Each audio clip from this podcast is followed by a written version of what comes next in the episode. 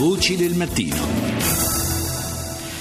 Do il buongiorno alla senatrice Laura Bignami del gruppo misto, autrice di alcuni emendamenti migliorativi eh, sulla legge eh, cosiddetta Dopo di noi, la legge eh, che è mh, mm, stata approvata in via definitiva eh, proprio ieri e che dovrebbe garantire assistenza ai disabili gravi quando eh, meno il, venga meno il sostegno eh, familiare.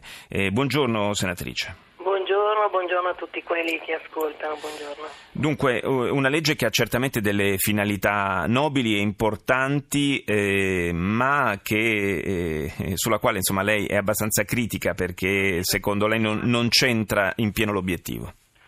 Beh, direi che è un obiettivo così serio e così importante che non può essere compiuto solo in parte, ecco, questa è la mia critica sono d'accordo, sono favorevole, poi ho votato anche favorevole a questa legge, sono d'accordo eh, sui principi, il principio di istituzionalizzazione, però qui stiamo parlando di eh, genitori, eh, io poi nel mio discorso ho introdotto un nuovo diritto, il diritto di morire in pace. Mm. Ecco, questa è una cosa, visto che hanno trascorso comunque tutta una vita di fatiche dove in realtà lo Stato non sempre c'è stato perché noi poi sappiamo che non hanno il pensionamento anticipato, quelli dei genitori, sto parlando dei genitori dei disabili gravissimi, non gli è ancora riconosciuto la figura del caregiver, ci sono ancora tante cose che non, non ci portano al passo dell'Europa. Questo che abbiamo fatto è un passo eh, di principio, ecco. sì. poi in realtà su, invece sulla carenza dei fondi, sui fondi che sono poi stanziati, ecco, questa è un'altra novità, contrariamente alle altre leggi i fondi sono già stati stanziati, quindi sono già pronti perché già nella finanziaria ci sono e quindi questo è il motivo per cui poi alla Camera hanno fatto così in fretta ad approvarla perché poi ci vuole anche il tempo per accedere ai fondi. Sì, sono, sono 90, milioni, 90, milioni, per questo 2016, poi a regime diventeranno circa 56 milioni all'anno, eh, probabilmente una cifra non sufficiente comunque per poi garantire. Pensate che secondo la relazione tecnica stiamo parlando tra i 100 e i 150 mila persone, quindi sì. 90 milioni facciamo una divisione e ci rendiamo conto che effettivamente non è possibile che questi soldi siano per eh, la deistituzionalizzazione. È chiaro che questi soldi sono per altro, va bene, va bene che ci sono, io poi dopo dico vabbè, eh, ci sono questi soldi, c'è già un passo verso il riconoscimento ecco, questo, della risoluzione di questo problema però volevo poi un po' di scelte un po' più coraggiose. Noi poi sappiamo che questo disegno di legge, forse non tutti sanno, contiene tante deleghe, quindi sapendo che ci sono 700, mi sembra, adesso secondo l'ultimo articolo del fatto, decreti attuativi che non sono ancora stati emanati, è chiaro che eh, la preoccupazione tantissimi eh, i principi, ad esempio, secondo i quali si può accedere ai fondi, secondo quali criteri, tutte queste cose non sono state decise da noi, verranno decise e ci sarà un decreto attuativo e speriamo che eh, vadano nelle giuste direzioni. Ci sono alcune cose, alcuni problemi molto gravi, ad esempio quelli della grandissima differenza di spesa pro capite per disabile gravissimo in tutta la nostra nazione. Ci sono regioni che spendono 36 volte rispetto ad altre regioni.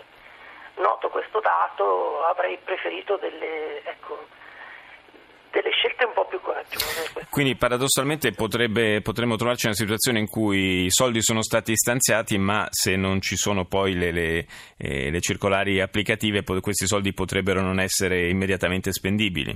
Certo, mm. poi potrebbe anche essere che da un, buonissime intenzioni io non conosco che cosa sarà scritto e quindi è possibile che poi sia anche peggiorativo come migliorativo. Eh. Questo è un punto di domanda al quale nessuno sa poi rispondere.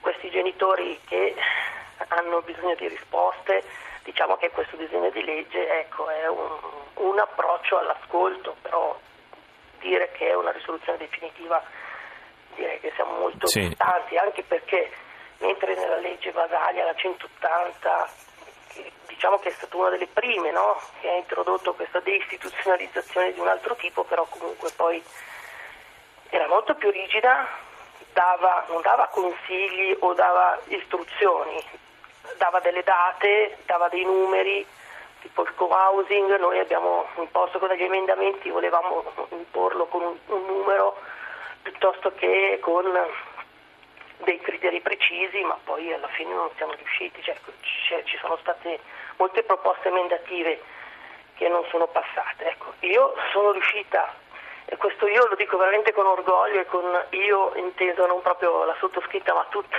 noi mamme, siamo riusciti a correggere tre parti importanti che sono secondo me comunque un po' rincuoranti sul vero scopo e l'obiettivo, ecco, quello di mettere che questo disegno di legge ha il superiore interesse, quindi di tutti gli interessi che ci sono poi quello del disabile è superiore. Sì, e comunque il, al di là eh, evidentemente di tutte le, le, necessità di interventi migliorativi che speriamo possano essere eh, compiuti anche in futuro, eh, è importante senz'altro che si cominci, eh, lo Stato cominci a occuparsi seriamente di queste persone che quando poi perdono i genitori, perdono il supporto della famiglia, rischiano davvero di essere abbandonate a loro stesse. Grazie alla senatrice Laura Bignami per essere stata con noi.